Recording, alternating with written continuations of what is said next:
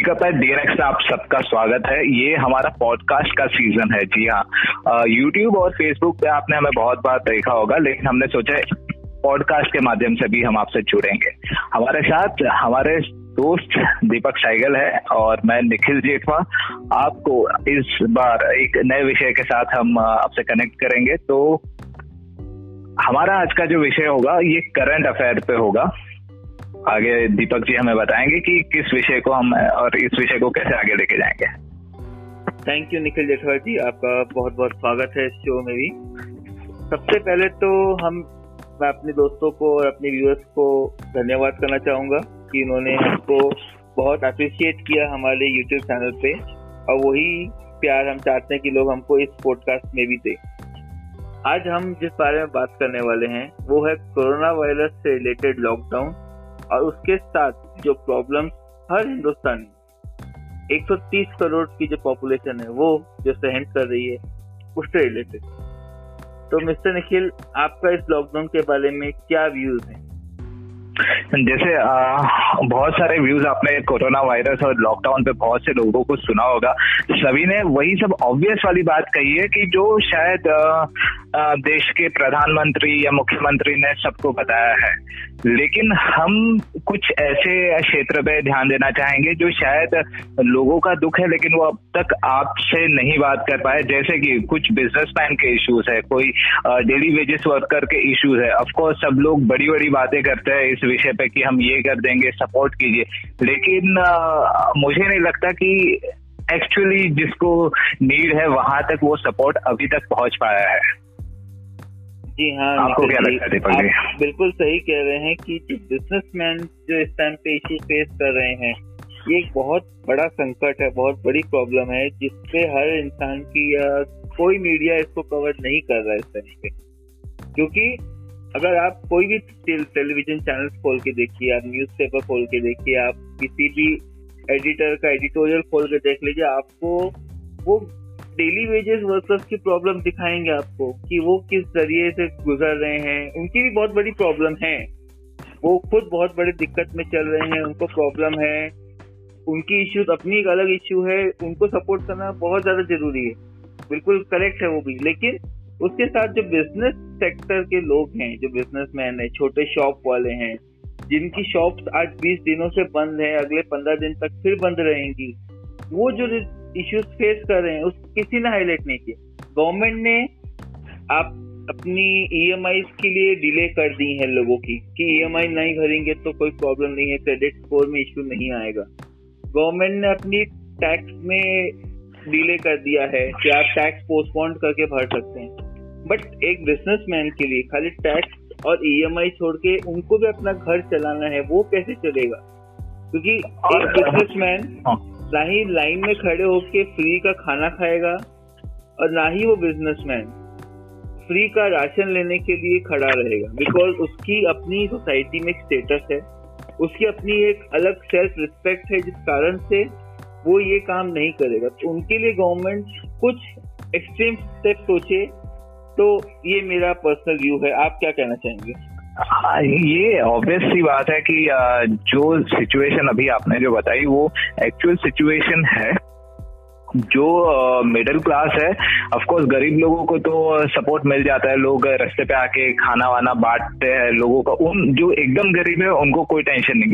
लेकिन जो middle class है गवर्नमेंट ने तो अनाउंस कर दिया कि आप लोगों को पैसा दे दीजिए, आपके यहाँ जो जो काम करते हैं। लेकिन इनको कौन पैसा देगा? इनका पैसा कहाँ से आएगा? स्पेशली मैंने जैसे अपने एक वीडियो में कहा था कि कुछ रियल एस्टेट एजेंट्स है, कुछ बिजनेसमैन है छोटे छोटे जो व्यवसायिक है वो अपने लेबर्स को कैसे देंगे? इनके पास ही नहीं है तो वो नहीं दे पाएँगे। खुद के पास नहीं होगा तो दूसरों को क्या देंगे? दूसरी बात जो ईएमआई माफ़ करने की बात कही वहाँ पे भी एक फेक आश्वासन दिया था आरबीआई ने कि माफ़ किया जाएगा लेकिन एक्चुअली में वो आ, एक इंग्लिश वर्ड का यूज़ किया था मोरेटोरियम तो ये जो वर्ड है इसका मतलब ही कुछ लोगों को पता नहीं था और बैंक ने इसका और एक अनर्थ कर दिया इस वर्ड का कि आ, जो भी आपका ईएमआई e है, जो भी ईएमआई e कोई माफ़ आप नहीं किया जाएगा, ना कि एक्सटेंड किया जाएगा, यही ईएमआई e अमाउंट जो है आपके प्रिंसिपल अमाउंट के साथ जोड़ के इस पे आपको इंटरेस्ट लगा के ये लोग हमें चार्ज करेंगे। यानी जो हमें माफ़ करने की जगह थी या फिर एक राहत देने की जगह थी, वहाँ पे इन्होंने अपना पैसा कमाने का एक नया तरीका ढूंढ लिया। बिल्कुल सही कह रहे हैं निखिल जी, आप ये जो पॉइंट है, ये बहुत लोगों को नहीं पता है कि मोनिटोरियम एग्जैक्टली क्या है और हमको इससे क्या बेनिफिट मिलेगा और बैंक्स ने बेनिफिट ना देते हुए अपना बेनिफिट उसमें देख लिया कि उनके जो एनपीए चल रहे हैं नॉन परफॉर्मिंग एसेट्स जो उनके चल रहे हैं, उसको इन्होंने इसमें रिकवर करने का सोच लिया है आम जनता के ज़रिए। और एक चीज़ मैं आपसे इस बारे में आज बात करना चाहूँगा, इस टॉपिक को लेकर कि जो दो एक्टिविटीज़ इस देश की जनता ने की है हमारे माननीय प्रधानमंत्री के आवाहन के बाद, एक थाली बजाने की और एक दिया जलाने की। उसके बारे में आप क्या कहना चाहेंगे? देखिए वो जो बात है ऑब्वियस है कि कुछ हद तक लोगों को ऐसा लगता है कि ये गलत एक एक्टिविटी कराई गई है या फिर पता नहीं मोदी जी ने अपने स्वार्थ के लिए ये किया है या ये पब्लिसिटी स्टंट इसे माना गया है। आपको क्या लगता है? देखिए, मेरा ये मानना है कि इस टाइम पर ये एक्टिविटी ना कराते हुए, अगर कोई भी सरकारी अफसर हो या सरकार का मिनिस्टर हो, वो ये सोचे कि जो इफेक्टेड हैं, उनके लिए क्या किया जाए और जो इफ़ेक्ट ना हो, उनके लिए क्या किया जाए, वो ज़्यादा बेटर रहता ना कि इस टाइम पे ऐसे कोई एक्टिविटी करके अपनी पॉपुलैरिटी बढ़ाने की लोग कोशिश करते।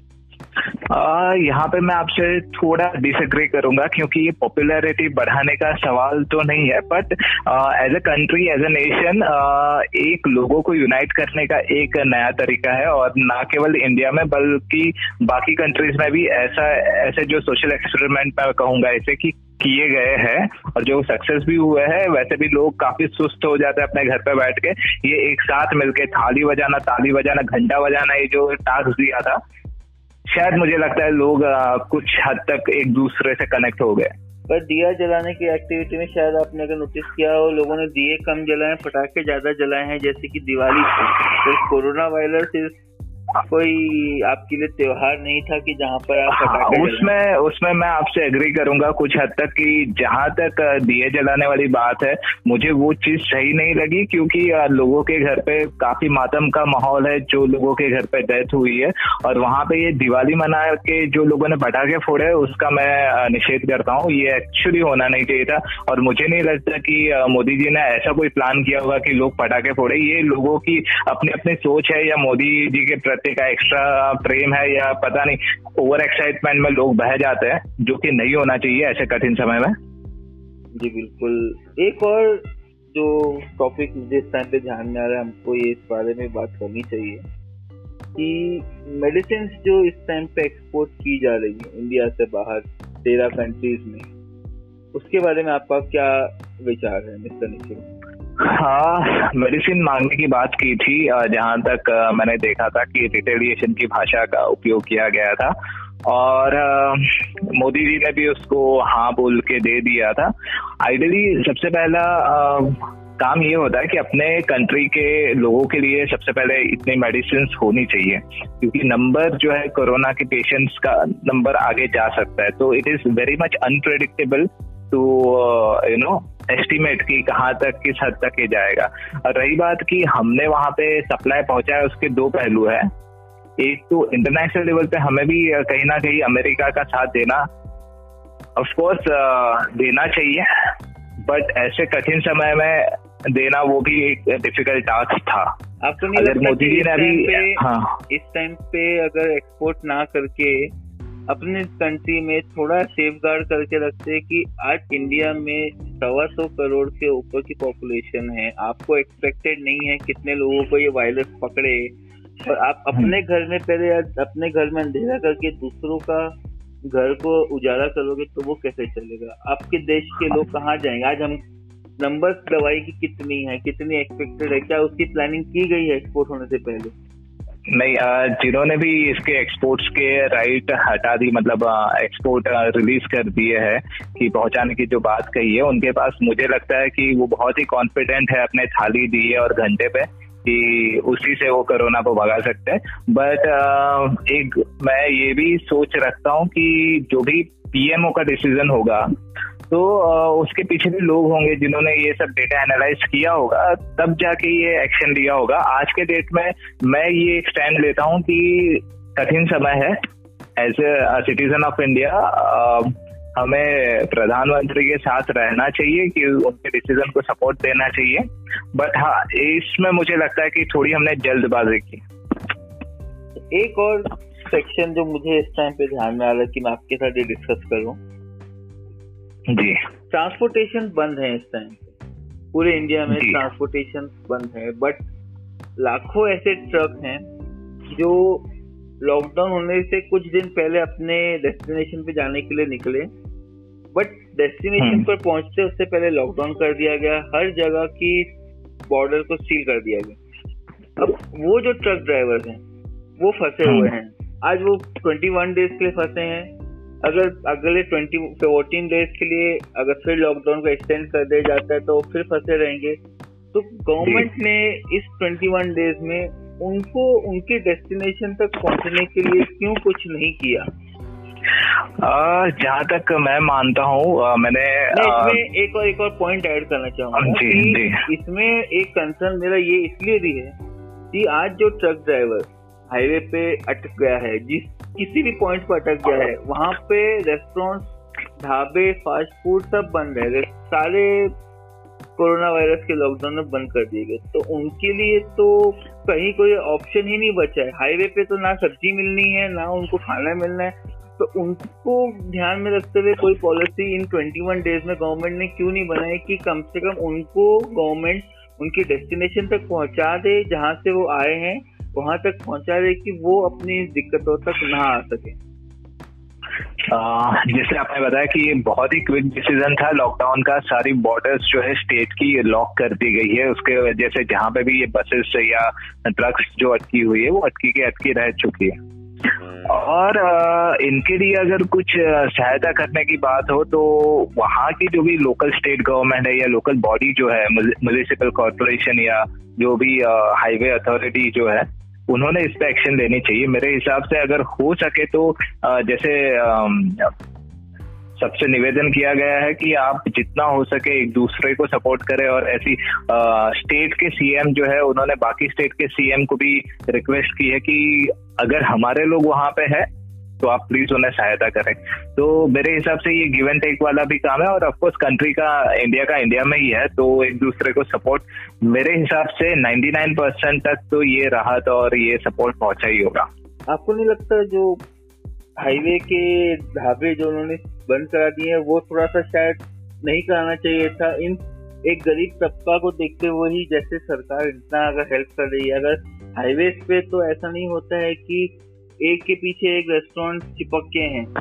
वहाँ पर तो भाई सोशल डिस्टेंसिंग भी मेंटेन हो सकती थी। वहाँ पर इनको सहायता भी मिल सकती थी। वहाँ पर वो रात को सो भी सकते थे। और ऑर्गेनाइज तरीके से रह भी सकते थे। बट वो ना करते हुए कि उन्होंने ऑल ऑफ़ द सडन एक साथ पूरा लॉकडाउन कर दिया है। तो ये हमारे मेरे हिसाब से नहीं होना चाहिए। सडन लॉकडाउन का जो काम है ऑफ़ कोर्स जहाँ तक मैंने भी आ, सुना है मैं भी इतने दिन से न्यूज़ देख रहा हूँ कि इंडिया में ट्रंप आने से पहले इस चीज़ की हमें इतला थी कि आ, ऐसी कोई चीज़ या कोरोना वायरस जैसा जो एक भयानक बीमारी है जिसे पेंडेमिक घोषित कर दिया था आई फील फेब्रुवरी के आसपास कहीं पे से पेंडेमिक घोषित कर दिया था। करेक्ट में if I am wrong maybe probably in January and हमने कुछ ये पेंडेमिक इसे डब्ल्यू एच ओ ने डिसाइड किया था करेक्ट करेक्ट बिल्कुल सही बात ठीक है। तो उसके बाद हमारे यहाँ नमस्ते ट्रंप करके भी ट्रंप साहब आए थे। ये सारी चीज़ों को टाइम पे अगर कंट्रोल किया जाता और लॉकडाउन से पहले आई थिंक काफ़ी कुछ लोगों को ये सब का इन्फॉर्मेशन मिल चुकी थी कि ऐसा लॉकडाउन होने वाला है। तो मेरे हिसाब से थोड़ा अगर वेल इन्फॉर्म किया होता तो शायद हम काफ़ी हद तक आगे बढ़ सकते थे। मैं एक आई थिंक एक कंट्री ने ऐसा किया था टर्की में प्रोबेबली उन्होंने ऐसा किया था कि फ़्लाइट लैंड ही नहीं होने दी थी उनकी कंट्री में जब उन्हें पता चला कि ऐसा पेंडेमिक तो उन्होंने जो भी फ़्लाइट थी वो बाहर लैंड करवाई और वहाँ के लोगों को वहीं पे क्वारंटाइन करके रख दिया। उनको चौदह पंद्रह दिन के बाद उन्हें इंडिया उनके कंट्री में लेके आए। ऐसी कुछ स्टेप्स अगर ऑन टाइम करते तो आज हम बहुत कंट्रोल में रहते है। अच्छा, निखिल जी आपका इस टाइम पे जो लॉकडाउन के प्री और पोस्ट जो इकोनॉमी पे इफ़ेक्ट आने वाला है उसमें आपका क्या मानना है मेरा ये मानना है कि बहुत ही ज़ोर का झटका लगने वाला है इकोनॉमी को मुझे पता है कि as a countryman as a businessman as a citizen of India लोग एक दूसरे को सपोर्ट करेंगे लेकिन जॉब्स हम्म। लोगों के जाने की बहुत शक्यता मुझे लगती है। ये देखिए, अब घूम के जिस चीज़ से हमने डिबेट को स्टार्ट किया था, अब हम फिर उसी पॉइंट पे आ गए हैं कि जैसे ही लॉकडाउन खुलेगा, आज किसी के पास, मुझे नहीं लगता कि मेजर पोर्शन ऑफ़ इंडिया के लोगों के पास पैसा हाथ में रहेगा, कुछ भी परचेजिंग पावर के लिए। तो बिज़नेस मुझे नहीं लगता है कि अब अगले कुछ महीनों तक उठने के चांसेस हैं बिज़नेस चलने के चांसेस हैं जीडीपी जहाँ तक कि हमने रिपोर्ट में पढ़ा है कि जीडीपी टू परसेंट तक आ जाएगी। और टू परसेंट जीडीपी आने का मतलब है कि बहुत बड़ा नुकसान होना है इस देश का। तो उसके ये हाँ। उसके लिए गवर्नमेंट ने क्या कदम उठाए हैं? आपका उसमें क्या व्यूज़ है? Uh, मैं दो पॉइंट इसमें हाईलाइट करना चाहूँगा शायद हमने इस पे बात नहीं की लेकिन एक पॉइंट ऐसा है कि अगर आपने पीएम और सीएम दोनों की स्पीच सुनी होगी तो उन्होंने दोनों ने ये बात का ज़िक्र किया था। It's a war like situation when I say war like situation यानी एक युद्ध की घड़ी आ चुकी है। तो ये uh, मैंने कहीं पे सुना था it's a bio war bio weapon was use तो युद्ध के बाद की परिस्थिति को आपने देखा ही होगा। बहुत नुकसान बहुत ही नुकसान होता है देश का। तो I am not sure as a government क्या इस पे ज़्यादा हेल्प uh, हमें मिल पाएगी but as a individual we will have to work very much hard जैसे हमने अपनी खुद के जो uh, खुद की जो डिसिप्लिन है सेल्फ डिसिप्लिन की मैं बात करूँगा इस पे कि जैसे चाइना प्रोडक्ट नहीं लेना है खुद के प्रोडक्शन पे ध्यान देना है खुद के बिज़नेस पे ध्यान देना है खुद के लोगों पे ध्यान देना है नेचर पे ध्यान देना है। ज़्यादा से ज़्यादा पेट्रोल वाली चीज़ों का यूज़ ना करें जैसे व्हीकल्स ये वो। तो मुझे लगता है कि इससे पहले हम खुद सीखे। उसके बाद हम कंट्री को आगे लेके आ पाएँगे। ऑफ़ कोर्स हालत बहुत खराब होने वाली है। मैं ऐसा नहीं कहूँगा कि इंडिया विल प्रॉस्पर अपने को प्रॉस्पर होने के लिए टाइम लगेगा। अगर एक बार हम सेल्फ डिपेंडेंट हो गए जिस दिन कि हमने जिस दिन बाहर की कंट्री पे डिपेंडेंसी कम कर दी तो वी कैन ग्रो अलॉट इसमें एक और भी बात है जैसे हमारी कंट्री जो है एग्रीकल्चर बेस पे है हमारा। सबसे ज़्यादा एग्रीकल्चर पे ध्यान है तो बट सैड ट्रूथ ये है कि इंडिया में जो सीड होता है ना, वो भी कम हो चुका है हाँ आप एग्रीकल्चर पे आए हैं, मैं उसी बारे में ही बात करने वाला था अभी कि फ़ूड तो शॉर्टेज जो होगी इस लॉकडाउन के बाद, उसको किस हिसाब से आप देखते हैं क्योंकि ये जो महीना चालू है, मार्च, मई सॉरी अप्रैल जो चल रहा है इस टाइम पे, माफ़ कीजिएगा तो अप्रैल में पंजाब में कटाई फ़सल की आ चुकी है। बट लॉकडाउन के कारण अगर वो कटाई नहीं होती है तो लाखों टन अनाज वेस्ट हो जाएगा। और उससे जो मैंने सुना है हाँ। और उससे जो भूखमरी और जो फ़ूड शॉर्टेज होगी उसका क्या इलाज आपको लगता है या उसका आपका क्या व्यू है? बिकॉज़ पंजाब गवर्नमेंट सबसे पहली गवर्नमेंट है जिन्होंने ये लॉकडाउन को एक्सटेंड किया है। और एक चीज़ इसमें मैं जोड़ना चाहूँगा कि हम्म। आज एक बहुत दुखद घटना हुई पंजाब में जहाँ पर एक वेजिटेबल मार्केट के बाहर एक कुछ लोगों ने पंजाब पुलिस पे अटैक किया और तलवार से एक एएसआई की हाथ काट के हाथ अलग कर दिया ये गलत था इसे हम बहुत कंडेम करते हैं कि इस तरह से बिहेव नहीं होना चाहिए उसी तरह से कल सूरत में भी ऐसा एक इंसिडेंट हुआ जहाँ पर माइग्रेंट लेबर्स ने गाड़ियाँ जला दी बैरिकेड्स को जला दिए इन सब चीज़ों के बारे में भी आपका क्या व्यूज़ है? मैं ये सारी चीज़ों को एक ही चीज़ से कनेक्ट करना चाहूँगा वो है सेल्फ डिसिप्लिन वाली चीज़ जो कि लोगों ने अपना आपा नहीं खोना चाहिए। इस तरीके से जो भी आ, जो भी एक्ट हुआ है या जो भी एक्शन भी की है जिन्होंने भी वो बहुत निंदनीय है। और लोगों को जैसे मैंने कहा सेल्फ डिसिप्लिन अगर कहीं पे पुलिस आपको रोकती है तो ये पुलिस का काम है। पुलिस चाहे तो आ, अपने घर पे जाके रह सकती है but as a government as a administrator उनका काम है आपकी सेफ्टी देखना। और कुछ लोग अपना ऐसा आपक होते हैं तो गलत है। रही बात माइग्रेंट्स की तो माइग्रेंट्स को जहाँ पे शांति से रहने के लिए कहा था अगर वो नहीं रह पाते और ये हंगामा खड़ा करते हैं तो ये भी हम इसे भी कंडेम करते हैं। आपसे हम इसी एक और एक इंसिडेंट शेयर करना चाहेंगे। दिल्ली में एक ऐसा ही एक्ट हुआ था जहाँ पर शेल्टर होम्स को जला दिया गया था। दो शेल्टर होम जला दिए गए। जी। और जब जी। लोगों से बात की गई तो उन लोगों का कहना था कि यहाँ पे स्टाफ बहुत बदतमीजी से बात करता है। लोगों को खाना नहीं सही से दिया जाता है। और रोज किसी न किसी को मारा जाता है, आठ आठ, दस दस लोग मिलके मार देते हैं। और उसी बदले की भावना को लेकर, खाने की भूख को लेकर लोगों ने घर जला दिए शेल्टर होम्स को जला दिया। उसके बारे में आप क्या कहना चाहेंगे? सबसे पहले उसके लिए तो जो सबसे पहले रिस्पॉन्सिबल पर्सन है वो उस शेल्टर होम के जो भी एडमिनिस्ट्रेटर रहेंगे मैं उनकी रिस्पॉन्सिबिलिटी मानूँगा। सेकेंड वहाँ की जो गवर्नमेंट है दिल्ली गवर्नमेंट है they are responsible for this और थर्डली सेल्फ डिसिप्लिन की अगर लोग अगर इतना आपक होते तो ऑफकोर्स मैं ये भी समझता हूँ मैंने वीडियोस देखे हैं कि बहुत ही अ, कम फैसिलिटीज़ दी जाती है और काफ़ी बुरी तरीके से व्यवहार होता है। मैंने कुछ वीडियोस में देखा था। तो बट शेल्टर होम जलाना वो भी सही नहीं है। हम उसका मतलब ये नहीं कि जहाँ हम रहते हैं वहीं पे जलाते हैं। आपके पास प्रशासन है विश्वास रखे कि अगर कोई चीज़ हाईलाइट होती है तो वहाँ पे अरविंद केजरीवाल साहब है। वो एक्शन लेंगे इस पे और he is a dynamic leader I feel ठीक है ये आपने बड़ी अच्छी बात कही है। हम आप इस बात से भी संतुष्ट होते हैं कि लोगों को अपना संतुलन इस टाइम बना के रखना चाहिए। बट फिर बात घूम के वहीं आ रही है कि जहाँ भूख और अपने बच्चों को लोग देखते हैं भूखे तो वहाँ संतुलन काम नहीं आता है। वहाँ प्रशासन की प्लानिंग सामने आती है और लोगों का गुस्सा इसी तरह से निकल के बाहर आता है। उसमें आप क्या कहेंगे? आप आप आप समझिए कि परिस्थिति ऐसी है कि आज जैसे आपने बताया मैं इस चीज़ को काफ़ी अच्छे से समझ सकता हूँ कि खाने नहीं मिलेगा तो इंसान का रिएक्शन आना है ऑब्वियस है।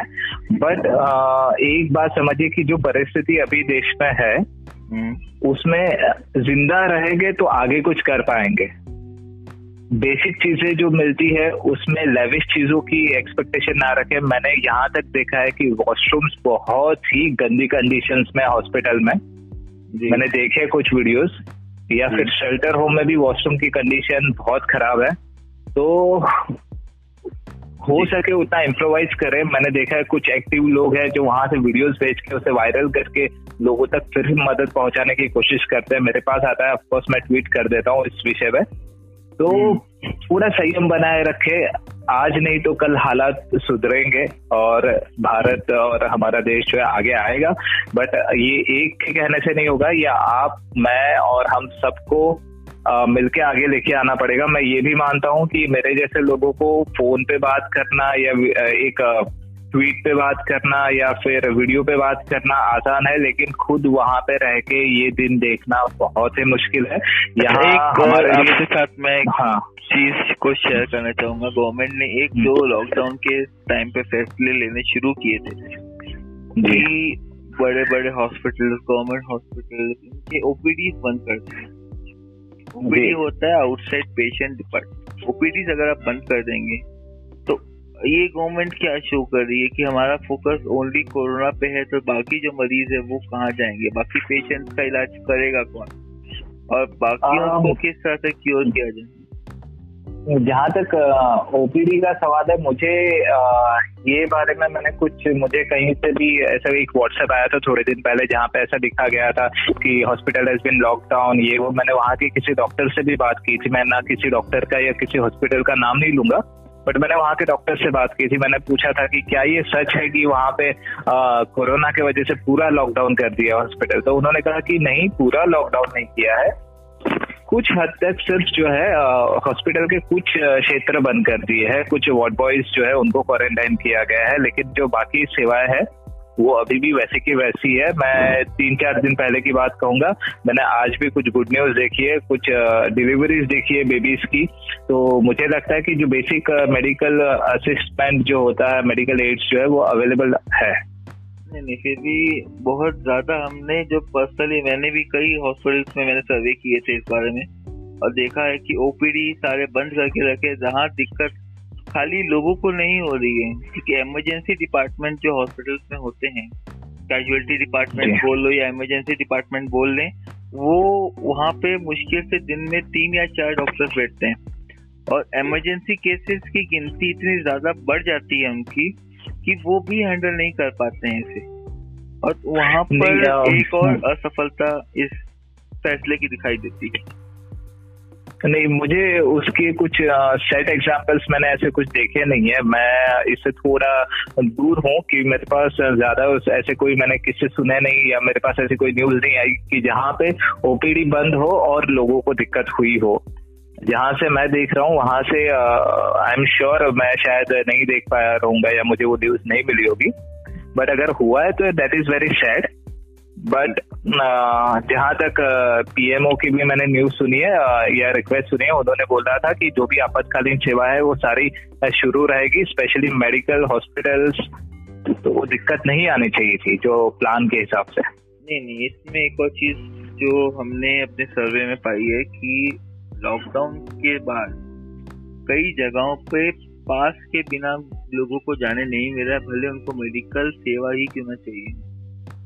तो ये भी एक इससे प्रॉब्लम आ रही कि पेशेंट हैं उनके साथ, लेकिन तब भी उन्हें आगे बढ़ने नहीं दिया जा रहा क्योंकि उनके पास पास नहीं है। तो इसके बारे में अगर आप कुछ बता पाए तो। जो वैसी कोई अगर दिक्कतें है तो मेरे हिसाब से वहाँ की जो पुलिस प्रशासन है they will have to work hard उनकी उन्हें थोड़ा जो लॉजिकल कॉल लेना चाहिए ऐसी सिचुएशन में। यहाँ ऐसा हो जाता है कि कुछ लोग जो है पेशेंट है, वैसा कुछ बहाना करके भी बाकी काम कर सकते हैं तो थोड़ा मुझे ऐसा लगता है कि लोगों ने अपना ख्याल रखना चाहिए कि अगर फेक लोगों की वजह से बाकी लोगों को भी शक की निगाह से देखा जाता है। तो मिस्टर निखिल और आप अगर इस मुद्दे को लेके कोई और जानकारी देना चाहते हैं आ, तो... नहीं मैं आप सबसे और हमारे देश के सभी देशवासियों से निवेदन करना चाहता हूँ कि आप ये जो लॉकडाउन है उसे मुझे पता है कि बहुत दिक्कत का सामना करके ही हम इस लॉकडाउन को सक्सेसफुल करने वाले हैं। बहुत सी दिक्कतें हैं, भाजी वालों के साथ दिक्कतें हैं, वो बेचारे कहाँ से भाजी लेके आते हैं? साथ ही में, हम जैसे लोग, आप जैसे लोग, हमसे भी काफ़ी गरीब तबके के जो लोग हैं जी जी। उन्हें दिक्कतों का सामना करना पड़ता है। तो ये दिक्कतों के सामना हमारे करने के वजह से ही एक दिन हम सक्सेसफुल इस कोरोना वायरस से जीत जाएँगे। न केवल डॉक्टर्स पुलिस या फिर हॉस्पिटल के स्टाफ बल्कि जो भी देश का नागरिक इस समय घर पे बैठ के इस नियम का पालन करता है, वो इस युद्ध में हमारे साथ एज वॉरियर है। घर पे रहना भी कोई इजी टास्क नहीं है मैं कहूँगा। जितना दिन वो भी इतने बीस तीस दिन जो है घर पे रहना एक बहुत ही बड़ी टास्क है। जी जी। बट तभी हम जैसे कुछ लोग हैं आप जैसे कुछ लोग हैं जो इस तरीके से यूट्यूब और पॉडकास्ट का माध्यम जो है यूज़ करते हैं लोगों से कनेक्ट होने का अपने व्यूज़ पहुँचाने का जो हमने भी एक प्रयास किया कि आप तक हम ये व्यूज़ पहुँचा पाए। शायद हमने जो कही है उसमें हमने आपके मन की काफ़ी सारी बात जो है इस पर डिस्कस की है। आपको क्या लगता है? जी मिस्टर निखिल जी आपने बहुत सही चीज़ों को कवर किया है अपने कंक्लूजन में भी और अपने पूरे डिबेट में भी कि बहुत सारे व्यूज़ लोग देना चाहते हैं बट शायद दे नहीं पाते हैं। तो इसके ज़रिए शायद लोगों को कनेक्ट हो और जो लोग कहना चाहते हैं वो कह सकें। तो ये अगर आपको लगता है जी जी जी हाँ। अगर आपको लगता है कि हमने आपके मन की बात अगर कही है तो प्लीज़ आप रेकमेंड कीजिएगा आपके दोस्तों को कि ये हमारा नया पॉडकास्ट है इसे सुने। हम हफ़्ते में एक बार आने का प्रयास करेंगे आपसे जुड़ने का प्रयास करेंगे।